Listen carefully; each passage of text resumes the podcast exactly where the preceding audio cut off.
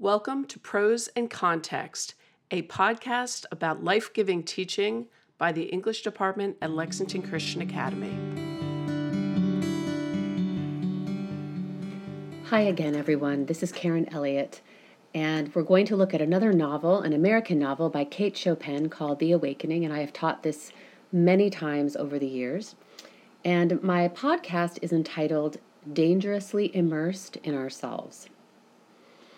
Well, I remember the first time I read this book. It was in college when I was earning my Bachelor of Arts at a liberal secular university. And I can recall my professor's interpretation of the ending, and it, it just did not sit well with me. He, like many of my professors, and myself for that matter, whether male or female, were and are self proclaimed feminists. However, the interpretation of Edna's apparent suicide, sorry, spoiler alert, at the novel's end is often read completely out of context and what I consider a very frightening postmodern analysis of literature these days, where basically your feelings about the text determine its meaning. This approach, however, raises serious questions, and any right thinking, so called intellectual should raise his or her eyebrows when anyone looks at any text in this manner. Interestingly enough, however, this is exactly what Kate Chopin's main character does with her own life. Although Chopin wrote this at the turn of the 20th century, her main character is incredibly postmodern and more accurately, Edna is the postmodern middle to upper class American. Whether Christian or secular, Edna represents the typical American who already has it all, but wants and feels as though they deserve even more. Despite her education and wealth, which she has always had, she feels trapped. But not by the very oppressive anti woman Louisiana society in which she lives, and it is definitely that. She is trapped by her own inability to bow down to any idea, anything larger than herself. This is evident as the reader travels through Edna's consciousness that she has an acute sense of God. In fact, she admits that the Holy Spirit has vouchsafed wisdom within her youthful mind and soul, but she is seduced by her own desires to do whatever she wants, no matter who it hurts. Chopin's craft and technique is nothing short of inspiring. On the surface, she appears to be a transcendentalist as Edna goes to the water and within nature to find herself, to find the answers of life, but she does no transcending of any kind.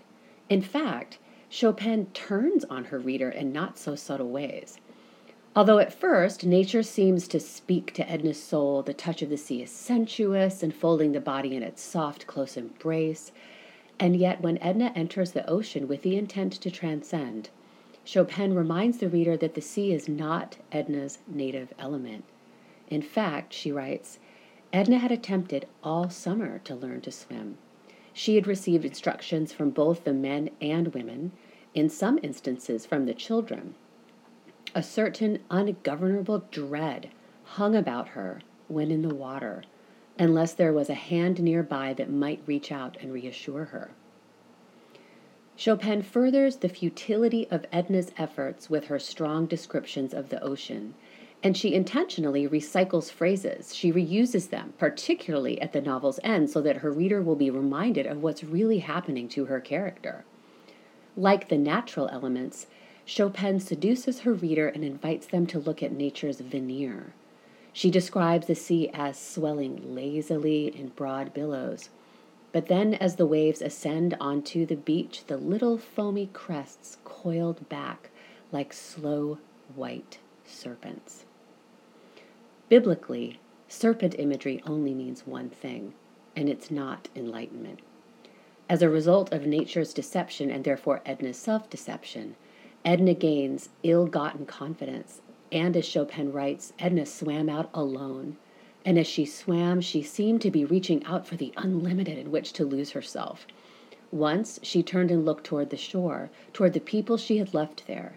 She had not gone any great distance, that is what would have been a great distance to some, but to Edna's unaccustomed vision, the stretch of water behind her assumed the aspect of a barrier which her unaided strength would never be able to overcome. Edna is not allowed to journey through life alone. and she senses it here, but does not heed her conscience. Also, the last part of that particular passage, which I just read, predicts what happens in the end. Edna dies trying to find the answers within nature. And remember, this novel was written at the height of Darwin's naturalistic theories, as they were beginning to be taken very seriously in culture. And moreover, this means that if we're merely natural beings, then what Edna is doing is not merely trying to find God or reason within nature as Emerson or Thoreau might have done. Edna is going into the next humanistic and Darwinian level. She's attempting to tune her being into her natural state perhaps her own godliness. And she is her own savior, or at least she thinks so. Chopin, however, mocks this attempt, but also disguises it within the Creole Louisiana culture, which is not in tune with women at all. It's no secret that in Wyoming, which wasn't even a state yet, was allowing women to vote, whereas Louisiana at the same time equated women with the mentally ill in regards to contracts or business dealings, not to mention that women literally were property of their husbands upon marriage, like his favorite cigar or the chair where he smoked it. Of course, these issues cannot be overlooked. But it's certainly not the first time that there have been oppressive laws. And quite frankly, this is where only a few of my students are willing to challenge any pity that we might have for poor Edna when we begin the novel.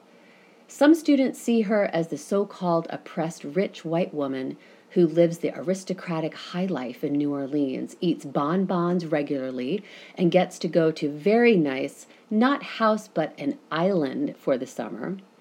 True, her husband is unfeeling and little too old for her, but in a characteristically Darwinian naturalistic manner, Edna allows her instinct, or my students might say privilege, and not her reason, to dictate some of her choices.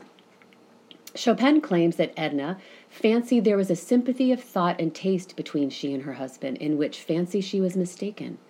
Add to this the violent opposition of her father and her sister to the marriage of a Catholic, and we notice how Chopin assumes the reader is reading carefully and following along. We seek no further for the motives which led her to accept Monsieur Pontellier for her husband. Here, in the text, it is evident that Edna allowed her human drive and instinct to dictate her actions. And note the diction and syntax. It's really hard to hate Leonce and pity Edna. After all, it was her choice. It was her rebellion and it is clear that she had a chance to get out of the engagement. This was no arranged marriage, and Edna, being an educated young woman, knew after she took her vows in the state of Louisiana that as a devoted wife of a man who worshipped her, she felt she would take her place with a certain dignity in the world of reality, closing the portals forever behind her upon the realm of romance and dreams. But as a stereotypical, very privileged, self indulgent American, according to some of my students. Edna turns to self pity and worse, self idolatry. She made a choice, and now she doesn't want to accept any responsibility for that decision. Edna subconsciously starts to blame shift and begins down the entitlement path as Christians, this can only lead to one place, and it's not within the walls of a sanctuary or the fellowship hall if that's where you hold your contemporary service. In fact, once Edna decides that she is going to live strictly for herself and herself only, she can't even exist within a godly setting. Chopin claims that when Edna and her almost affair lover, Robert, attend Sunday services, a feeling of oppression and drowsiness overcame Edna. Consequently, she indiscreetly walks out during Mass, and when Robert went to see if she was well, he also was, full of solicitude, which was great concern or anxiety, as they stood outside in the shadow of the church. What is interesting here is all the connotation and symbolism. Robert feels as Edna should, but Edna, note the spelling of her name, is trying to recreate her own Eden but it's perverted. She feels drowsy, not only because it's incredibly hot in Louisiana and they haven't even invented air conditioning. She's wearing long sleeves under a corset, or excuse me, over a corset in the summer, so forget that. But because she's not open to the Holy Ghost, who she claimed earlier might have given her some kind of wisdom or reason, now she is on her own. But ironically, her almost lover, Robert, is not. He senses the path they might be headed toward, and it's not in the light. Yes, he is definitely attracted to her, as she is to him. However, Robert knows that he must be responsible. He must live within the society in which he was born, whether he likes it or not. He also knows that Edna is already taken. She is married, and he even reminds Edna of that. He resists his desire to be with her two times. The first is right after the aforementioned scene outside of the church. Robert leaves to go on an extended business trip to Mexico without informing Edna, and near the novel's end, after he returns and he and Edna proclaim their desires and passions for each other, Chopin recycles previous phrases and notes that her seductive voice, like the sea, together with his great love for her, had enthralled his senses, had deprived him of impulse but the longing to hold her and keep her. This final comment is often willingly overlooked by my students, especially the females. It's always the boys who break the romantic bubble and reinforce Robert's integrity. Unlike Edna, Robert resists the seductive tendency to fulfill one's sinful desires and passions. He, unlike Edna, knows that there are rules, and no matter how you feel, you aren't allowed to break some of them. This is why Robert's sudden disappearance and final note upon her return to the room is so crucial in this scene you get the sense that he really does love her, which is why his note reads, Goodbye, because I love you. Robert knows that love is not desire, passion, or physical attraction. It's sacrifice, it's accountability. And by keeping himself pure, he attempts to keep Edna pure, the woman he loves, as well. Sadly, however, Edna does not want to be kept pure nor does she want advice. And she certainly gets plenty of it from the other minor characters who love her, care about her welfare, and really do want her to be happy. Adele Ratignolle at first appears as Edna's nemesis only because Adele's really pretty, has a great figure, even after having tons of children. And Adele is actually a wonderful mother and a loving friend who warns Robert to stay away from Edna so Edna won't make the unfortunate blunder of taking him seriously.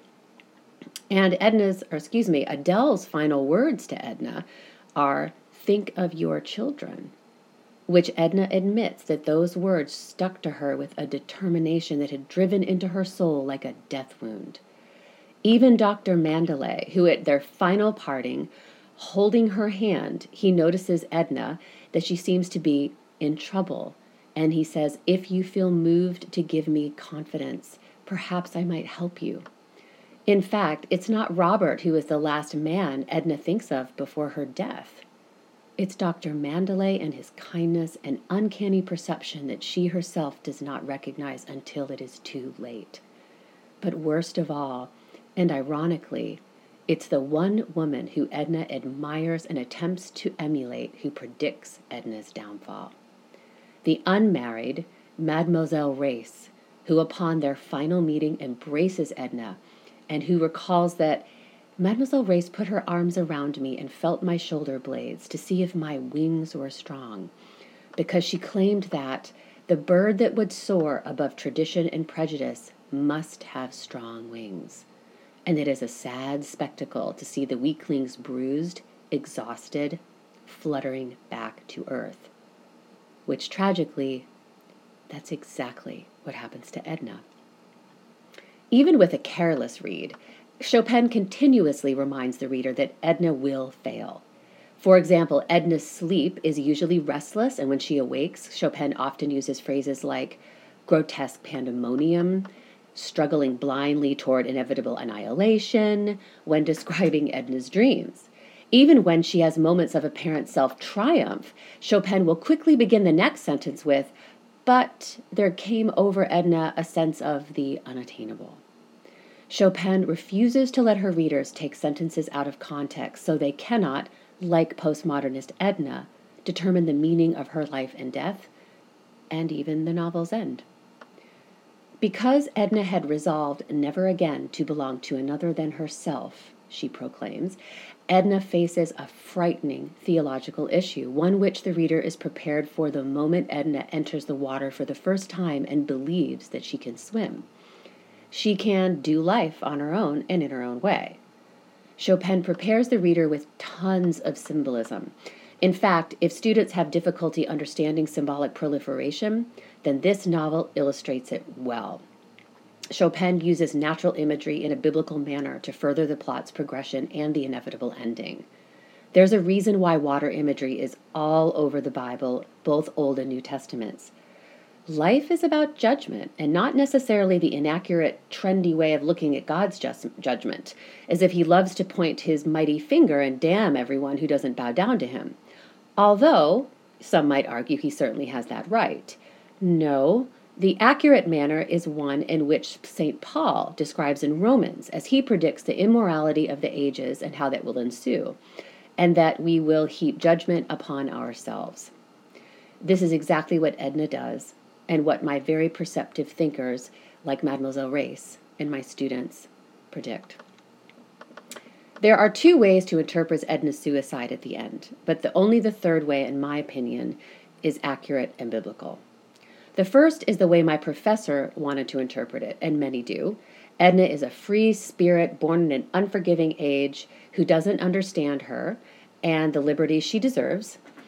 Perhaps that would be adultery. So she refuses to be possessed by any man, even her beloved Robert, so she frees herself by committing suicide during her final stick it to the man swim. Secondly, Edna realizes that she can't have Robert. He has denied her, so she drowns herself, so he will feel terrible about the note that he left her, which in modern day culture could be a cowardly email, text, or tweet. But Edna's self drowning makes an even bigger statement, except she won't live to see his reaction, which she doesn't think about first. No, I'm, I'm really not convinced that either one of these interpretations work. Certainly not with a literary mindset which requires a close reading of the text and everything kept in authorial context from the very beginning of the book. Instead, I believe it's Chopin, not Edna, who makes the final sobering statement. Although it appears that Edna is clearly depressed and that, quote, despondency had come upon her there in the wakeful night and had never lifted. It was not Robert's note, the inconvenience or difficulty of raising children, her husband's oblivious nature, or her desires to live independently as if she never married that are driving her into the water. Chopin claims that she, Edna, was not thinking of these things when she walked down to the beach. It's actually the water, the gulf which Chopin capitalizes and thus gives divinity, that calls Edna toward the inevitable.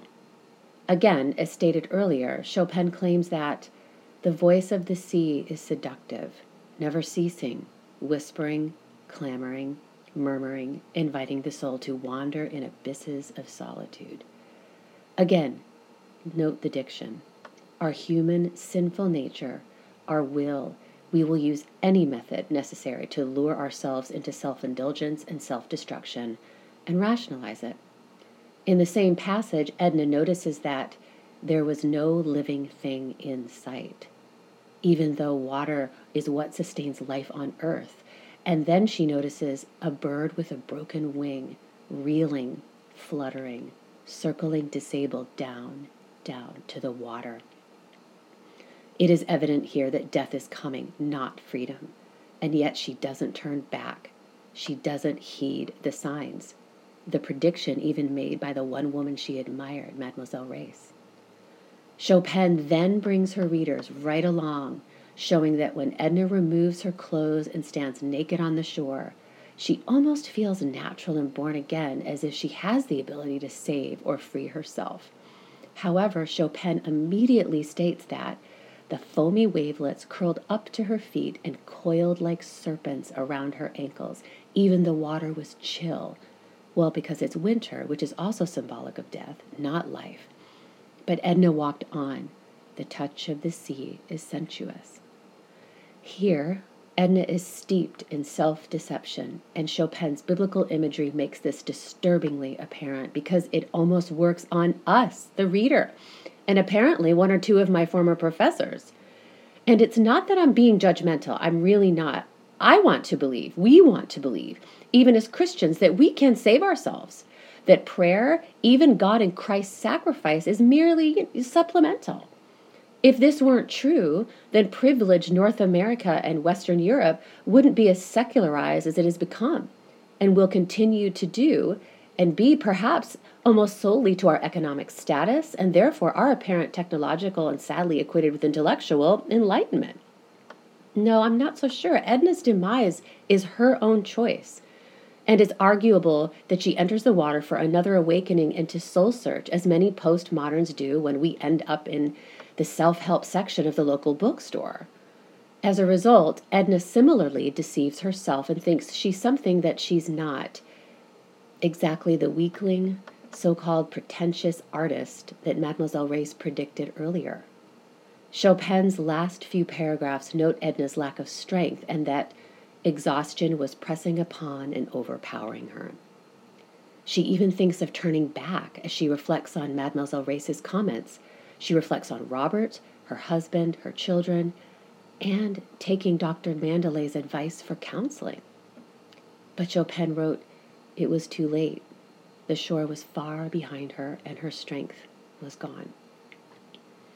What makes this difficult for me is that I've known too many Ednas in my life, and I've watched them get in over their heads by trying to swim life alone, determine the outcomes with this don't tell me how to do it gumption that most Americans admire, but know where it leads. And the worst part is that Edna's final thought or emotion is not freedom or liberation or even, ha ha, I was right, you fools. It's one of terror which Chopin writes flamed up for an instant and then was gone as Edna's sinking in a perverted type of baptism, the antithesis of what Christ exemplified.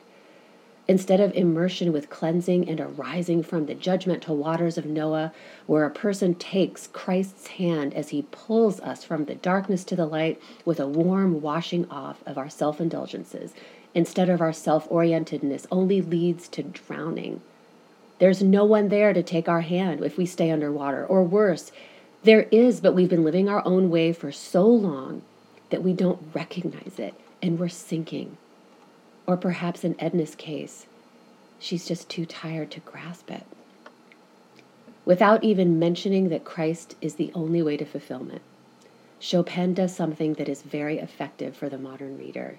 She demonstrates what self oriented secular life is like and what happens when postmodern philosophy is lived to its logical conclusion. Instead of saying, don't touch that hot burner on the stove, Chopin puts our finger, then our whole hand on it and makes it sizzle. Instead of saying, you should stick it out sometimes and trust in God, Chopin seems to invite us to live the lives we think are best for us instead. And sadly, most Westerners can identify with Edna all too well. Like her, we and our students have great privilege. And as much as I want to like certain celebrities who go to Africa a lot, their lives, as expressed in the tabloids, are evidence enough of their not admitted but apparent dissatisfaction with bowing down to their own ideas, self made philosophies that only reveal our weakness and reinforce that we're in over our heads in worldliness. Like Edna, we are too busy trying to recreate Eden and morph the God given boundaries so we don't have to do what God wants us to do. Ironically, and although it shouldn't be, when we bow down to God and His rules, that's when we find freedom, liberty, the chief end of happiness, even here in our flawed and oftentimes oppressive societies and relationships.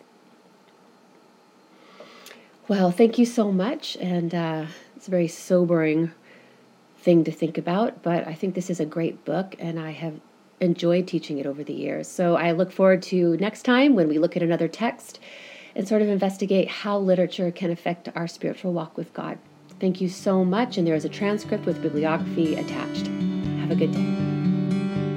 Thanks for joining us for this episode of Prose and Context, a podcast for life giving teaching by the English department at Lexington Christian Academy. Please subscribe to our podcast and come back again next week.